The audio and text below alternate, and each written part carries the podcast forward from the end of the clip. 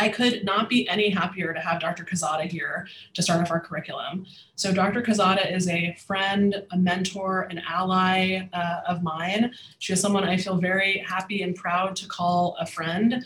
She is an associate professor of medicine who does her time uh, in the GI division. She's also the associate dean for medical school admissions, as well as the associate dean for admissions at the School of Medicine. Um, she has tremendous amount of insight into diversity, equity, and inclusion.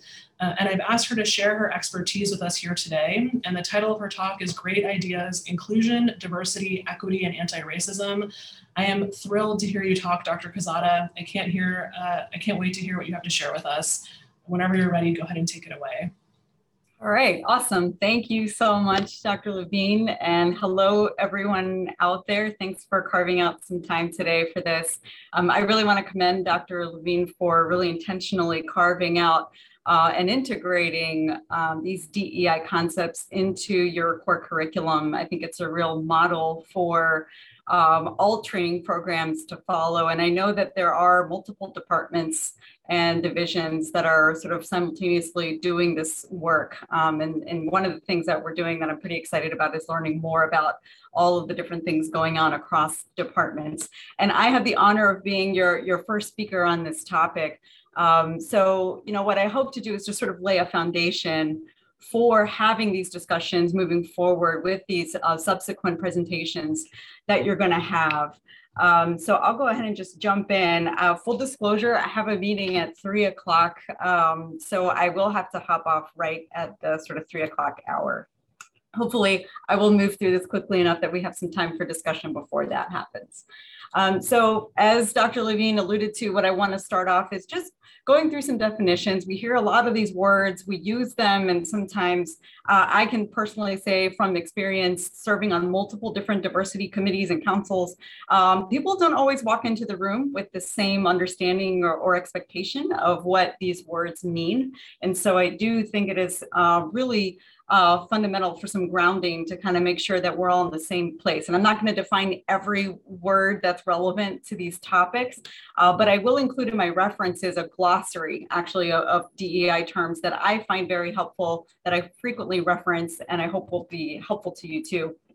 Um, I want to talk about the why, why this matters, why this is relevant and important in academic medicine, why it, it means a lot that, that this is being included in your training. Um, and then the how, meaning that a lot of the time when we talk about the why, what that means is that we're going to be focusing on what the issues are, what the problems, the shortcomings are. And, and I really want to move into a space where um, we can also start talking about solutions, start talking about some concrete action and things we can actually do um, to address these problems. Um, and the who we can take care of right now, it's all of us, it's everyone. Um, certainly, um, in this setting and discussion, we're really focusing on what we can do as physicians. Um, and at the end of the day, we are the only ones that can really uh, address uh, bias and or really fight for equity uh, from the physician perspective. Um, so it's really up to all of us to sort of clean our own room so that the whole house is clean, right? So jumping into some definitions, um, you know, diversity and inclusion, I feel like for, for the longest time it was DNI, DNI, diversity and inclusion, and people almost using it interchangeably, and they're not the same thing. I'm sure many people here are familiar and comfortable with different ways of defining this. This is one definition I particularly like. Um, psychological, physical, and social differences that could occur among any or all individuals. It could include, but not limited to, and you see all of these different sort of dimensions of identity and diversity, such as race, ethnicity, um, religion, socioeconomic status, gender, sexual orientation, mental or physical ability, just as a few examples. Um, and sometimes people like to, you know, like to remind us that when we talk about diversity, we have a tendency to get hung up on um, what's sort of immediately visible uh, and, and, those dimensions of diversity that really are apparent physically at, at the surface, really. And that's what that iceberg model is um, meant to represent here. And just to remember that, first of all, we are all much deeper um, than what is initially visible at the surface, um, that we're missing a whole lot if we stop there. Uh, you know, just again, talking about um, nationality, religion, sexual orientation, these are often things that are not immediately visible. Also, just to remember intersectionality and that people can um, have multiple layers of diversity um, and, and that we shouldn't sort of try to peg people into in certain boxes or categories, that these things are fluid uh, and um, multi-dimensional. And actually, that's what the river model um, some people like to use on the right is just kind of recognizing because the iceberg is so static that you know rivers are constantly moving and changing, evolving, and so are we. You know, we we change over time. Our identities may change. Um, we also are impacted by the environment that we're in just as much as we also shape and influence the environment around us. Um, so that's what these two images are meant to represent. So then moving to inclusion, um, this is uh, for by UC Berkeley. Um, they have a Center for Equity, Inclusion, and Diversity. Um, they define it as the act of creating environments in which any individual or group can feel welcomed, respected, supported, and fully participate. Um, and it embraces differences and offers respect in words and action for all people. And Vernā Myers is actually a, a well-known thought leader in the D&I space. She's actually a Baltimore native, um, Harvard trained, and I like that she calls herself a recovering lawyer. Um, but uh, she she coined the phrase that some people may have heard: diversity is being invited to the party, while inclusion is being asked to dance. Um, I often like to say, I think even better inclusion is to be invited to be on the planning party for the next party, planning committee for the next party, so you can decide when it's happening, what music is going to be played, etc. Um, all right, now equity and equality are two other terms that I often hear used interchangeably, but again, they're not the same. Um, you know, I think they are very much though similar in their spirit. I think that they are often people when people use these words, they're getting at fairness. Um, but uh, usually when we're talking about equal things, or equality. It's about giving the same access or the same opportunity to, to everybody. And that would be equal, you know, equal access, equal opportunity. You hear these terms. Equity, though, is different. And again, I, I come back to UC Berkeley for their definition because I think it's fantastic. So it is about fairness, right? It's the fair treatment and access and opportunity while at the same time identifying and eliminating barriers that have prevented the full participation of some groups. And it acknowledges that there are historically underserved and underrepresented populations and that fairness regarding these unbalanced conditions is needed in order to then be able to equally provide these opportunities. So basically, there is no real equality unless you start to address what the underlying um, disadvantages and disparities, marginalization historically has been, and, and oftentimes continues to be the case. Um, there are some great cartoons online about this, and I'll start off right away by saying I don't love this one. Um, it was one of the first ones that I came across, and I used to show it because I would say, you know, on the left, this is equality. Everyone is getting the equal support or access for the desired outcome, which is to see the ball game. Whereas on the right, we have equity, recognizing that the same support isn't really, you know, it's not one size fits all. It's not really going to work for everyone, and that different supports might be necessary for different people or groups to be able to achieve the outcome the the main things I don't love about this cartoon in particular is it sort of implies that you have to take away from one individual in order to give it to the other individual, which is communicating a totally incorrect message. Equity uh, is not a pie. It's not like you run out of it when you give pieces to other people. Um, also, I don't like that this is actually really reinforcing a deficiency theory. It's sort of suggesting there's something wrong with that individual that needs to be addressed or corrected. Um, rather than recognizing really what the truth often is, is that it's the environment um, that is unequal and is what needs to be addressed. And so that's why I really like this version much better, where you see all three individuals really have the same potential uh, for being able to see over the fence to watch the ball game, but certainly their environment is not the same. You, you see sort of the, the plunging ground and the and the right raising fence, this barrier that continues to grow and is more significant the farther you go to the right So then what you're really doing is you're accounting for those environmental um, inequities essentially to be able to then make sure everyone at the end of the day now has really the same fair opportunity to watch the game. So that's equity versus equality. And as I was looking around, and I, you know, I, I always like to find new images or updated images. I like this one because it kind of throws into the mix justice as well. And we we've heard so much and have been talking so much about justice and social justice. And I really appreciated this image because, again, when we, it, it, starts off with differentiating between equality and equity, whereas in the top right, you give the same support, the same ladder, but you're still not getting the same outcome because of this crooked tree and there's more apples on one side. So the individual, even though they have the same ladder, they're still not really getting the same outcome.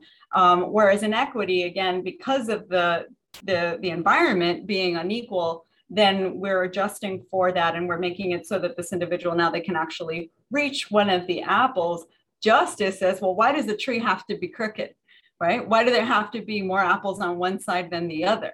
Justice is really going farther upstream and thinking about systemic level um, differences, uh, injustices, inequities, policies, practices that are creating the environment such that we need to, you know, like accommodate for and try to make all these additional adjustments. Um, and I'll get more uh, back to that later. And then, so the last uh, letter and idea was A for anti racism. And certainly we've heard and talked so much more about that in the last year and a half, I would say. Um, and so, you know, what is an anti racist? And if you're going to talk about that. You know, we would even should probably should define what is racism and or, or what does it mean to be racist, and then what even is race.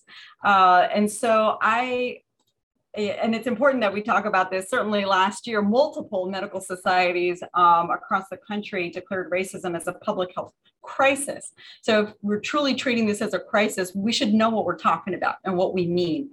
Um, and I go straight to the definitions from Dr. Kendi um, in his book, uh, How to Be an Anti-Racist. He jumps right into this. Um, and so, um, you know, a racist, there's a racist individual versus a racist policy or practice. So if we're talking about a racist individual, it's somebody supporting a racist policy by their action or their inaction. So I always find that important. Um, or expressing a racist idea. And a racist policy or practice is really any measure that is either producing or sustaining inequity across racial groups. So, this is something, again, that could be happening explicitly, or it could be by omission, by the lack of any intention to make sure that there is not difference across racial groups. And so, one who is anti racist is supporting anti racist policies and ideas. Um, and these anti-racist policies or practices would be any measure that is producing and or sustaining equity across racial groups. So since we're talking so much about racial groups, um, you know, what is race? I love I love doing this because at any time in a room, say like, so who wants to define race? You know, define it. There's a long pause, a lot of silence, kind of process and think about how do I define race? What does that mean? Um, how is it defined, right? So, um, you know, and I, I give a whole other talk, just, you know, I could spend a whole hour talking about just this one topic. So I will get straight to the punchline. Um, the punchline being, uh, and, and I started off by, you know, looking at a lot of different resources to see how they define race. Um, I ended up at the National Human Genome Research Institute, which I thought was very interesting. First, uh, to remind everyone that you know it's been uh, 20 years or over 20 years now that we've known that across the entire globe, all humans are 99.9% genetically identical. The uh, 0.1% that is not identical does not fit neatly into different racial categories. Um, so then to remember that um, race is not genetically defined. It's important for us in medicine because oftentimes we set things up in discussion, in research, in cases as if we think that there are genetic drivers that are that fit into racial boxes. Uh, and actually, I thought that the NIH, um, the, the Genome Institute, really did a nice job of, of saying race is a fluid concept. Um, and it's been used to group people. Um, and that essentially, if we get to the, the end, it is an ideology and many scientists believe race should be more accurately described as a social construct and not a biological one. Um, if you go through um, historically, you'll see race uh, really was first um, documented probably in the 1400s or so, and it was in the context of slavery. And of course, slavery existed well before that, for millennia before that, and people from all over the globe have been enslaved in those early times, but it was right around the 1400s when peoples from West Africa were actually exclusively enslaved and traded. And so there were documentations about describing these people from this part of the world and framing it such that they seemed as if they were almost a different species um, and that you know describing not only physical attributes but also um, making uh, you know statements about intellectual capacity and about behavior and really trying to create a, uh, a scenario where slave owners and traders could feel maybe less guilty about what they were doing and feel almost justified in this practice of slavery. Um, this is more recent than the 1400s. In 1700s, some may have heard of Carl Linnaeus. Um, he proposed that there were four races. This is one of the more common um, ideologies around race that was accepted um, at that time, and, and until I would argue fairly recently, people often uh, believed in. But but there are many many theories out there. People would say there are 15 races or only a, a handful of races. But he proposed that there were four races. And it's also, not only was it originally proposed and discussed in the context of slavery, it's always only ever been uh, discussed in a hierarchical form and really establishing a power dynamic where at the top of this hierarchy sits the white race. Everybody else is basically beneath that. Um, and you can see here, this was the structure that Carl Linnaeus uh, proposed. So Homo sapiens europaeus has flowing blonde hair and blue eyes and is smart, whereas Homo sapiens um, asiaticus is stern and greedy, ruled by opinion. Homo sapiens afer is sluggish and lazy uh, and careless and, and describe, you know, physical, again, physical and behavioral descriptions. Homo sapiens americanus was intended to refer to like indigenous uh, race of ill-tempered and impassive and harsh face and stubborn, etc. In my in my research on these um, topics, I also came across the word Caucasian, and I um, have been somebody who uh, described my my patients. I use that word um, frequently, and I really never knew exactly what it meant or where it came from. And so, as I kind of did more digging, um, then I learned that it actually was also proposed um, by a white supremacist theorist um, who felt that the white race was superior to all other races. Um, who happened to be in the Caucasus Mountains, which extend from Europe into Asia, and saw these people here who were blonde haired, blue eyed, and documented and proposed that these were the most beautiful and godlike people that he'd ever seen and named them Caucasians. And then this is where this term came from. So, in any case, I would like to propose if you haven't already, stop using the word Caucasian. I don't say it anymore. Um, I say white or I say of European um, heritage, whatever the, you know, whatever is um, more accurate and appropriate. And it means what we're, what we mean.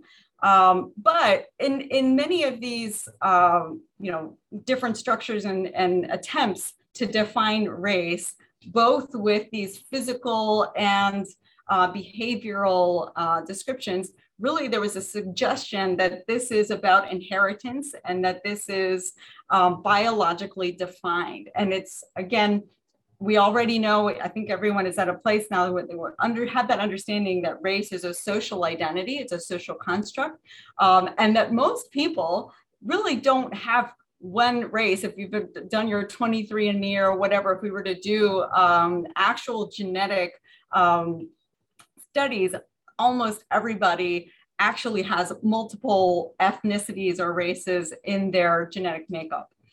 Um, so even though we don't have a precise definition oftentimes for race, it has had tremendous impact and has granted power to some uh, and really has impacted all of us. And I love Dr. Kendi's definition that he uses, which is race is a power construct um, of collected or merged difference that lives socially. Um, and uh, we we've seen obviously there the you know in the U.S. race and racism are are unfortunately really still pr- problematic in many ways. Racism we've seen um, you know the anti-Asian racism also in the last in the last year really seemed to to pick up. Uh, we have uh, Hispanic Heritage Month coming up soon. And so I wanted to mention Dr. Gomez.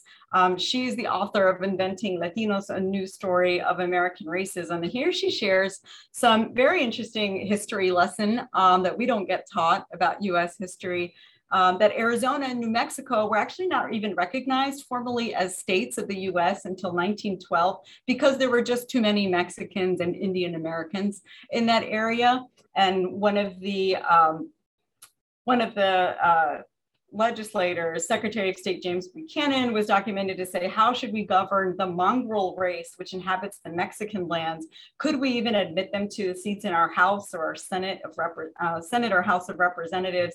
Are they capable of self government as states of this confederacy? And to this day, you could say that Puerto Rico is essentially an American colony um, and has not had a general election uh, voting rights from the islands. There actually was a referendum this past November um, where Puerto Rico did vote uh, and said they do want to have state status, and we're still waiting to see how that will now be addressed um, by our government.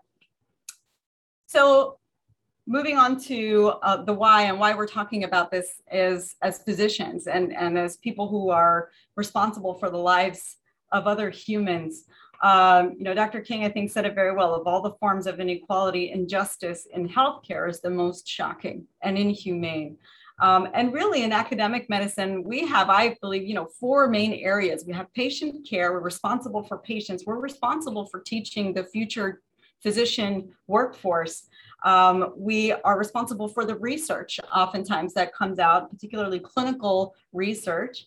And we also, whether we want to recognize it or not, we do have an impact in our community. We have, um, we either by omission or intentionally, we engage with the community. And so these are four areas in which we we should be thinking about what is my role and how am I how am I um, making sure that I'm really trying to be someone who is a proponent of equity and justice in all these spaces. Uh, we already know that there are disparities uh, in multiple disease processes by race. Certainly, in COVID 19 was a wonderful, accelerated um, example that just played out before our very eyes. It showed how social determinants of health are really are killing people and are setting people up for these disparities. It is not an accident. It is not really hard to predict who are the groups that are going to be um, at highest risk for the worst outcomes.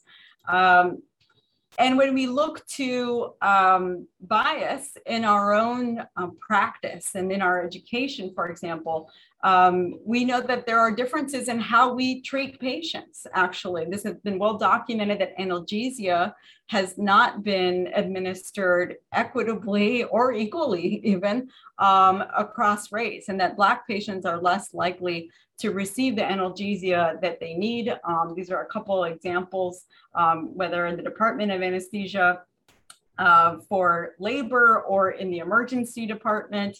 Uh, and there was actually a study out of the University of Virginia where they uh, surveyed medical students and residents about their beliefs about um, whether or not there were differences in sensation and skin thickness, um, blood coagulation in white patients versus Black patients. And they found that there was a significant proportion of students. And this study was done only about the last seven years ago. So we're not talking about like a 1950s study. It was re- relatively recent study where people who are out there practicing now essentially um, had beliefs that Black patients have thicker skin, don't feel as much pain as white patients. And again, if you go back and you see the way we're administering pain medication, you can see where that comes from. So these, these beliefs that we bring in to medicine, unless we're doing the job as medical educators to undo them, to, to make sure that we're being very clear and explicit about what is true, about what is scientific and how we should be treating our patients, um, then our patients are going to suffer for that. Uh, here are some examples too of how uh, race, basically how medicine has been racialized. Um, and many of you have uh, you're familiar with the, the report that comes out when you get blood work and it says, you know, the African American GFR. And there are a few hospitals now in the country that have moved away from that, but most hospitals, including ours, still have that report. And, you know, in medical school, no one ever explained to me why that was the case. Um, you just sort of were like, oh, okay, I guess that's different. And I guess I should be looking at that number. Um, I'm happy to say that we are addressing this, that we, we, we have um, basically done the work of understanding where did this even come from? And it comes from a very antiquated, again, uh, essentially white supremacist theory, thinking again that the black, othering the black race and thinking that they're biologically different, that black patients are different, that essentially that all black patients have higher muscle mass than literally anybody else. And so that's a whole other thing. I'm Latina. I am not Black. I am not white. Where do I fall into this? You know, what does my GFR come up? It comes up as a white patient, right? So, in any case, it's completely ludicrous to think that all Black patients have a higher muscle mass than everybody else. It doesn't scientifically make sense. And in real time, what's happening is it actually is overestimating the kidney function of Black patients. And unfortunately, what you're left with then uh, can be essentially a uh, delay in transplant list listing for patients who ultimately are going to need a kidney transplant. Um, here's a hypothetical case, or if your patient has a creatinine of 2.8, their GFR, if they were white, would be 18, which is just low enough to be listed for transplant. But if they're black, then it's 21 and that's above the threshold. So then they won't be listed for transplant. And we know that there are huge disparities in kidney transplantation. This isn't the only reason, but this surely is not helping. Um, and again, it's not even scientific. It's not um, aligned with what we know to be true. And so the good news is that this, uh, one of the good things that came out of 2020 is that there is now a national task force that actually has the two major nephrology societies the National Kidney Foundation and American Society of Nephrology have formed a task force to try to figure out what are we going to do about this? You know how do we what is the new formula going to be? Um, you know should it even be a formula that sort of spurts out one number or should we be looking at a range and that people should look at the patient and assess whether you know what their muscle mass estimate is as high low medium muscle mass and then work with that range. So so there's uh, uh, the last update i got was literally a few days ago that we think that there are going to be some recommendations forthcoming hopefully very soon. We also here at the university of maryland medical center formed our own task force which included our transplant nephrologists our nephrologists um, faculty in family medicine so some of the primary care faculty as well and the lab, you know, our, our um, pathologists to, to look at this. And so mainly because we just didn't want to wait. If it was going to take this task force, you know, a year or two years to come up with a recommendation, that's too many lives impacted for us to wait. And so we already have a plan we are ready to set in place. But now that we heard that the National Task Force will be coming out soon with their recs, um, we're going to hang tight for a bit to hear that. But nonetheless, one way or the other, expect a change coming in how the GFR is going to be reported. And this should hit close to home for um, for everyone in this uh, on this call. Probably many of you, I would think, have seen this uh, paper that was published last year in the New England Journal about basically the discrepancy between what one's um, oxygen saturation appears to be by pulse oximetry versus what it really is on arterial blood gases. Um, because the pulse oximeter is basically looking through, uh, you know, shining a light to detect the color of, of the um, blood through your skin, um, there, you know, it could be your nail polish or it could be darker skin that interferes with that interpretation, that number. And in this particular study, what they found was that consistently, um, Black patients, three times more so than white patients, were at risk for what they were calling occult hypoxemia, where essentially the pulse oximeter was giving a report of something like anywhere from 92 to 96%, when in reality, their arterial oxygenation was less than 88%. And so, especially now in the setting of COVID 19, where we're using and need this information, uh, we are, you know, our patients are at risk for hypoxemia and we don't even realize it. There was a commentary, a letter to the editor about this paper after it was published, um, essentially saying, um, you can't call this racism. This is a problem with the device. And, um, you know, just to be careful, you know, people are throwing around the word systemic racism, and, and you shouldn't use that in this particular scenario. And the response to that was um, there are both explicit and implicit biases. Racism basically is a bias of race, and it could be certainly explicit or implicit. And they were never suggesting that this was explicit, that there was an intentional um, uh, defect created to, to result in these differences in, in the functionality of this device for Black patients. Um, but the reality is, people have known about this discrepancy for a long time. And the fact that this has not been addressed, that we don't have a better tool, that to me, I would argue, is a little more explicit uh, in terms of what your priorities are. Um, the good news that I heard, at least most recently, is the FDA, I think it was officially in February of this year, announced that they are sort of reevaluating the pulse oximeter or maybe hopefully working on approving a new device. Who knows how long that's going to take.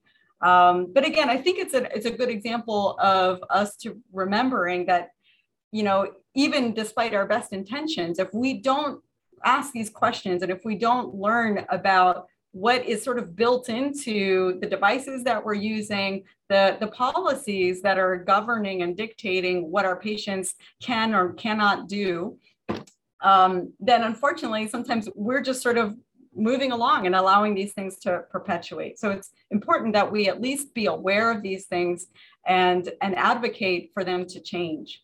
Um, and that's just about the FDA and it's not only for our patients it's it's also for the profession. We we know that we have a lack of diversity in medicine and a lack of inclusion. So people are not being invited to the party and then they get there and they're not asked to dance either. Um, this is actually on the left a chart from the AAMC where you see the US uh, medical school deans from 1991 to 30 years of data basically of US medical school deans um, the green are the non-underrepresented in medicine interim or acting deans, and the blue are all of the underrepresented in medicine. The usually underrepresented in medicine for the AAMC includes Black, Hispanic or Latinx, and Native American or Indigenous populations. Um, so in 30 years, uh, not a lot of progress, here at the University of Maryland School of Medicine, we have a lot of work to do, as you can see the whole nation does. And in our, you have 25 different departments. Of these 25 departments, we have 22 male department chairs, um, and 23 of them of the chairs are white. And the the two women, two of the women chairs, and one chair who's a who's a person of color were actually named chair within the last five years. So these are recent changes. Um, and the good news, I would argue, is that we are hopefully quickly moving. we have we've, we've made a pivot here, and we're moving in a direction where we're going to see more of these changes um, because of there's that now awareness. And actually, that's been a couple of years now, as you can say, um, five years ago that we re- recognize this this needs to change. Um, so that work is being done, but we also need to address other things, uh, including disparities in salary and promotion across both gender and race. Um, in my role as Assistant Dean for Faculty Diversity and Inclusion, I've been meeting with our department chairs to learn more about the work that's going on. And I'm happy to report that many of our department chairs are doing uh, salary studies within their own departments and working with our dean's office to, to rectify inequities that they find. Um, and then, you know, I'm, I'm also the Associate Dean for Admissions. So talking about medical students and admissions is, is near and dear to my heart.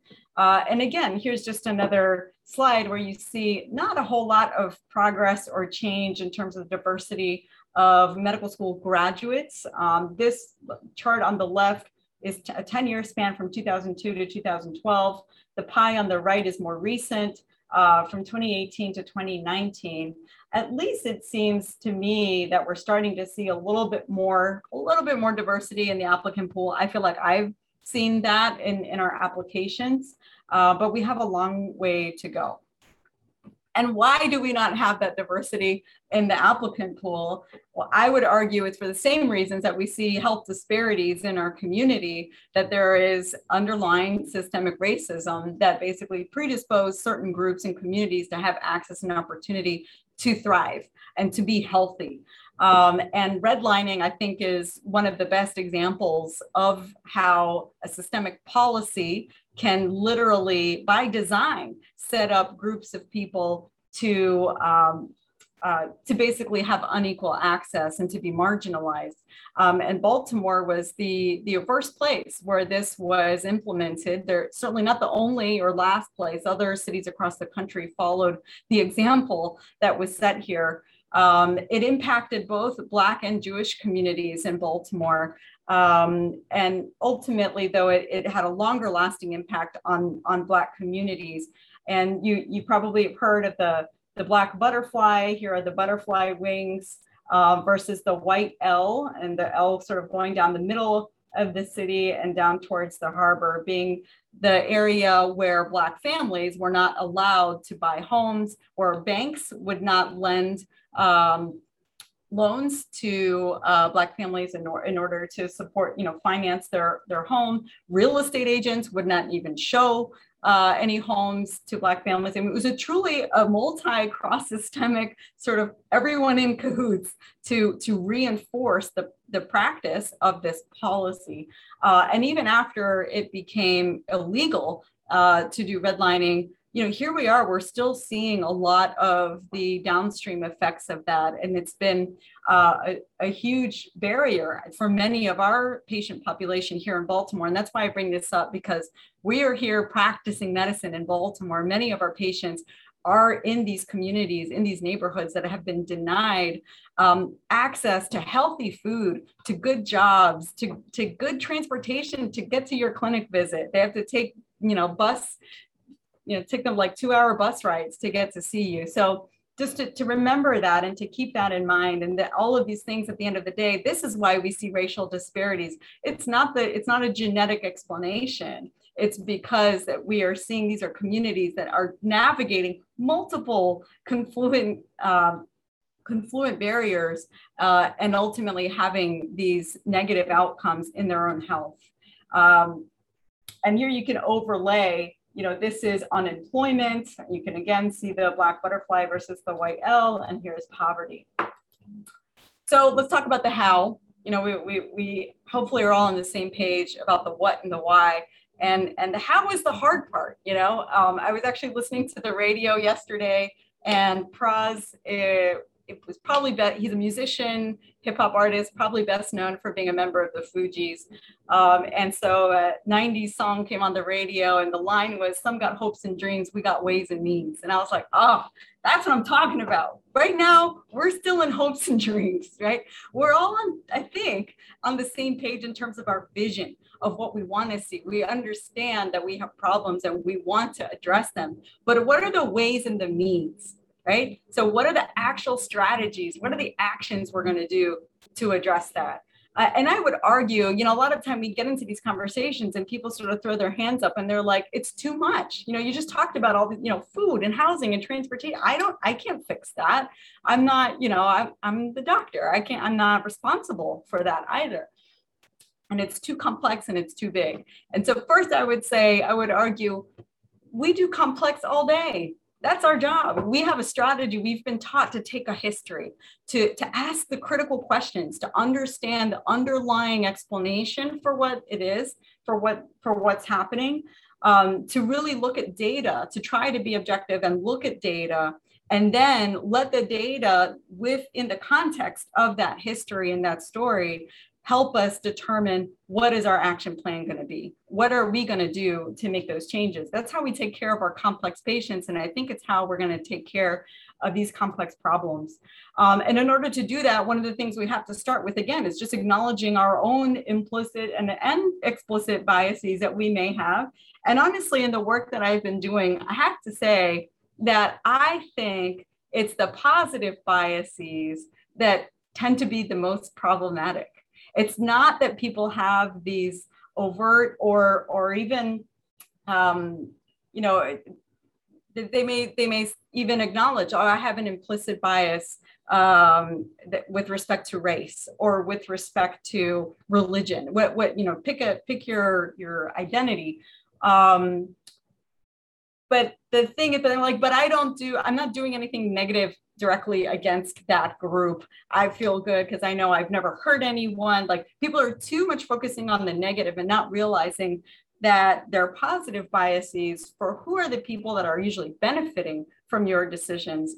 Um, one of my favorite things, um, and actually came up in a recent conversation too, favorite things, and, and my favorite, I hope it's clear that I'm being facetious. It's my least favorite thing that people say when they're talking about any kind of a selection process. And they, they say, well, we had to pick the best person. You know, we, we picked the best person for whatever, the job, the, the fellowship position, you know, the whatever it is. Um, and it's like, well, so let's start talking about how do you define that? What is best to you? And um, and it's interesting when you start to get people to really break that down and realize that there's a type. And so then they're going for that that type, which to them they have all these positive associations with, and they'll realize how they're excluding and leaving others out who actually might even be better or certainly just as good in, in on some levels, but bring other um, diverse perspectives and lived experiences that are important to incorporate into our discussion. So to be aware of our biases, to reflect on them, uh, try to understand where they come from, but most importantly, just to say, how am I going to interrupt them? How am I going to disrupt this and make sure that I'm not just sort of, you know, letting letting things happen by uh, by exclusion, essentially.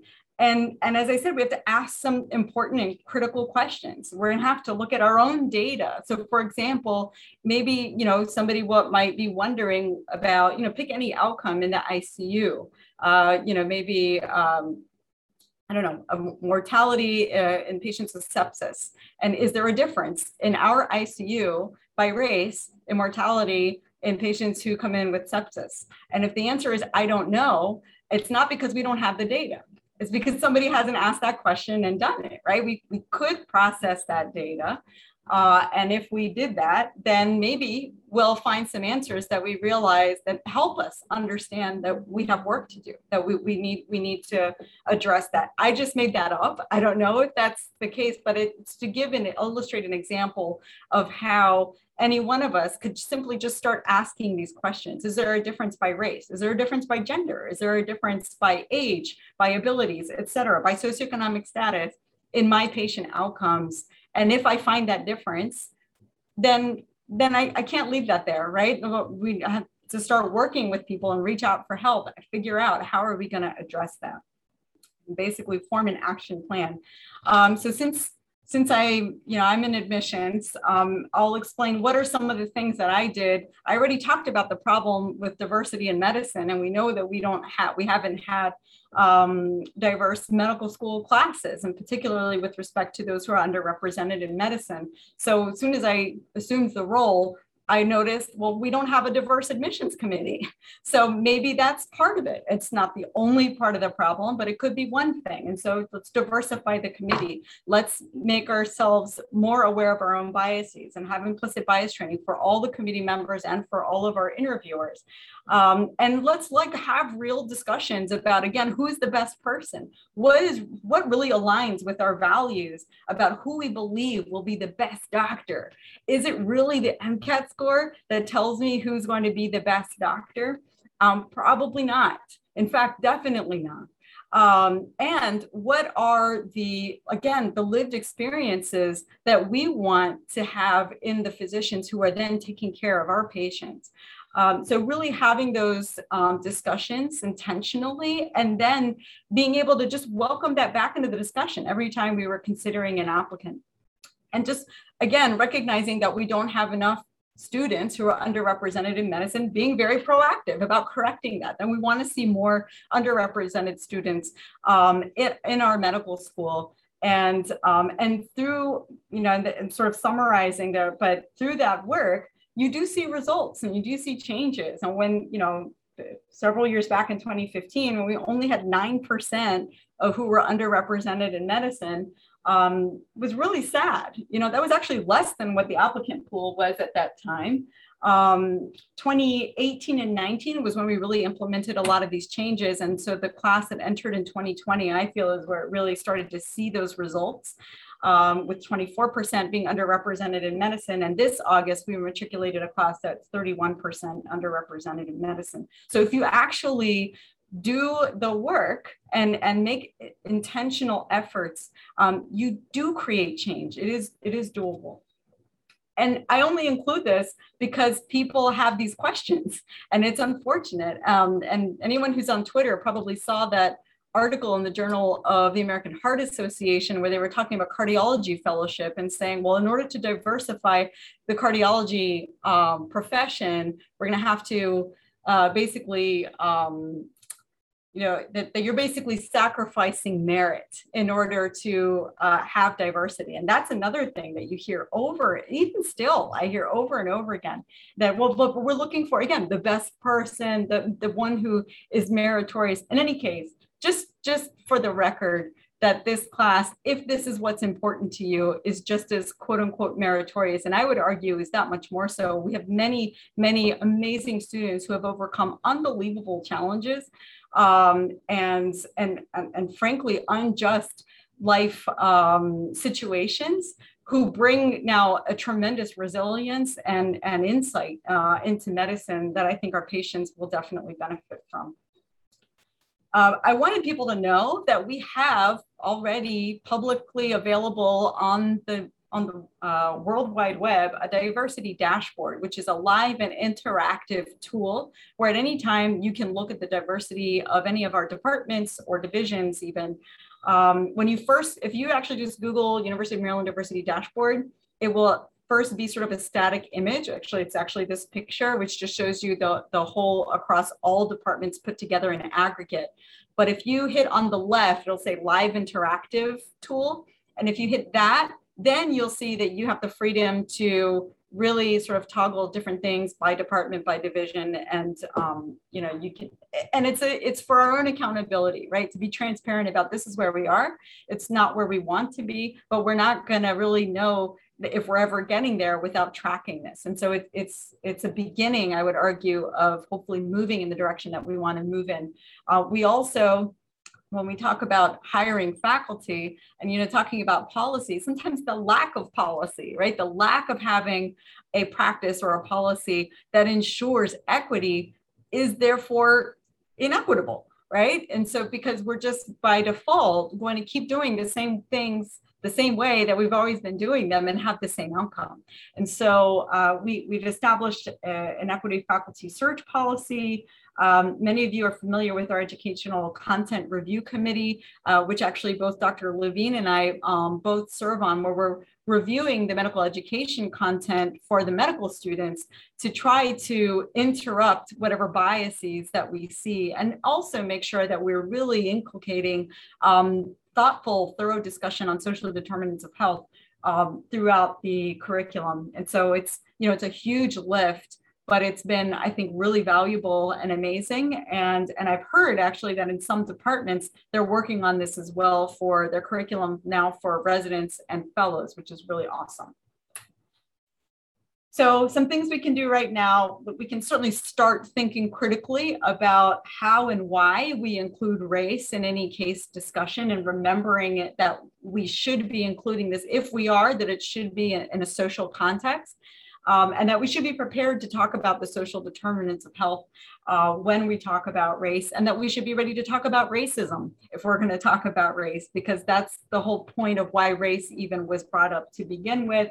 Um, and any other biases, right? Race is one example, but when any time that we see and bring up other potential um, identifiers, or if we identify biases, to just think about why they're there, and and be very thoughtful about that discussion i would i would support that we just can stop using the word caucasian we have some better options um, hopefully we will soon be no more seeing the african american gfr and there's more to come um, hopefully very soon on that and in your own spaces on committees that you serve on in your division um, uh, when you go to a conference and you see a speaker panel notice pay attention and see are these areas and groups diverse? And if not ask why not? Or suggest a diverse participant um, that or or candidate that um, can help to bring more of that diverse thought uh, into that space we can support and work with our chapters of White Coats for Black Lives. We have a Student Diversity Council and a uh, Minority Health Staff Organization, um, which are very dynamic and active. And so making sure that we're connecting with those groups, supporting them. And, and I think as faculty and as fellows, they would love to see um, you all as leaders and, and mentors that also are allies in this work. Um, we are currently working on identifying what we're calling a DEI champion within all of our departments across the School of Medicine to really kind of help make sure that there's consistency in the, the level of dedication and work that's being done um, on these issues across the entire institution. Um, we actually, I've been meeting with, uh, they're actually social workers who are EPIC gurus, and um, they've already incorporated a social determinants of health wheel um, that is in EPIC. It's a tool uh, where you can either anyone can enter it. So maybe like the, the nurse who's doing intake at the clinic could do this. Um, you can also update this information, but basically it allows you to identify throughout different areas such as food or housing or income, um, whether there might be a, you know, there should be an alarm or a flag that triggers maybe a social work consult or also referrals for some of our social services that we have in the city. Um, so that there's also you know a bridge to addressing not just like oh this person has this problem but then what do i do about that? Um, and actually CRISP has a wonderful social services tool where you can actually enter um, what the what the issue is that you're you're looking to address and even i believe the zip code of the patient so they can get sort of geographically accessible resources. So just something to think about that we should be incorporating more into our practice. Um, and then also advocating for upstream systemic change uh, to support justice. Again, thinking about those policies and tools. And as a gastroenterologist, um, you know, colonoscopy is an interesting thing, right? We know that there's a disparity in colon cancer and in colonoscopy uh, overall. And oftentimes people say like, oh, well, you know some groups uh, are you know hesitant and don't want to get this done um, but we have literally designed we have a system that is excluding lower socioeconomic status individuals from getting colonoscopy. Why? As it turns out, if you have Medicare, for example, it will cover the cost of your colonoscopy until you get a polyp removed. And, and this was the case. Eh, if you got polyps removed, you were slammed with a huge copay, about 20% of the cost of the procedure, which is in the thousands. Um, so fortunately, this past um, February, I believe it was, finally Congress passed the, uh, I can't remember the exact name of the act, but it's like um, Equal Access or Opportunity to Colonoscopy Act, where Medicare will now cover all of that um, so that patients will no longer be slammed with this copay. Because as you can imagine, somebody who gets who has polyps gets slammed with this copay. It was like, I'm not doing that again, or I can't afford to do that again. Uh, what we still have to work on is Medicaid does not universally cover uh, colonoscopy for colon cancer screening. It depends on the state. So in some states it does, in other states it doesn't. And once again, our patients who are poor uh, and who these services are supposed to be helping are not giving them the support that they need to be able to get colon cancer screening. So what does that mean for me? That means I need to be advocating for that. That means I need to be going to um, legislature and fighting for that. And, and actually the, the change that I just mentioned to you about covering the cost of polypectomy is only because that's what's been happening. Um, so, you know, think about and learn about what are the, the injustices and the things that are happening in the critical care space. What are some of the policies either that don't exist or that need to change? Um, and many national organizations oftentimes are really good about organizing advocacy days and training you um, to help you um, have these conversations with, with legislators. They want to hear from us as physicians, as the people who are um, in the trenches doing the work. Um, we are much more compelling uh, than them arguing this about it amongst themselves. I will end with this quote, and I realize I, I talked longer than I meant to, but I have to share this quote because I love it. Um, and it's from the letter from Birmingham jail. I must confess that over the past few years, I've been gravely disappointed with the white moderate. I have almost reached the regrettable conclusion that the Negro's great stumbling block in his stride toward freedom is not the white citizens' council or the Ku Klux Klanner, but the white moderate who is more devoted to order than to justice, who prefers a negative peace, which is the absence of tension, to a positive peace, which is the presence of justice, who constantly says, I agree with you in the goal you seek, but I cannot agree with your methods of direct action, who paternalistically believes he can set the timetable for another man's freedom who lives by a mythical concept of time and who constantly advises the Negro to wait for a more convenient season. Shallow understanding from people of goodwill is more frustrating than absolute misunderstanding from people of ill will. Lukewarm acceptance is much more bewildering than outright rejection. So, being anti racist is all about not being lukewarm. It's about being proactive, action oriented. Um, and again, I think we should be anti biased and proactive on multiple dimensions and levels. These are some resources that were helpful to me. This was that glossary that I mentioned. And if you haven't seen Dorothy Roberts' TED Talk, TED Talk on the problem with race-based medicine, I highly encourage you to check it out.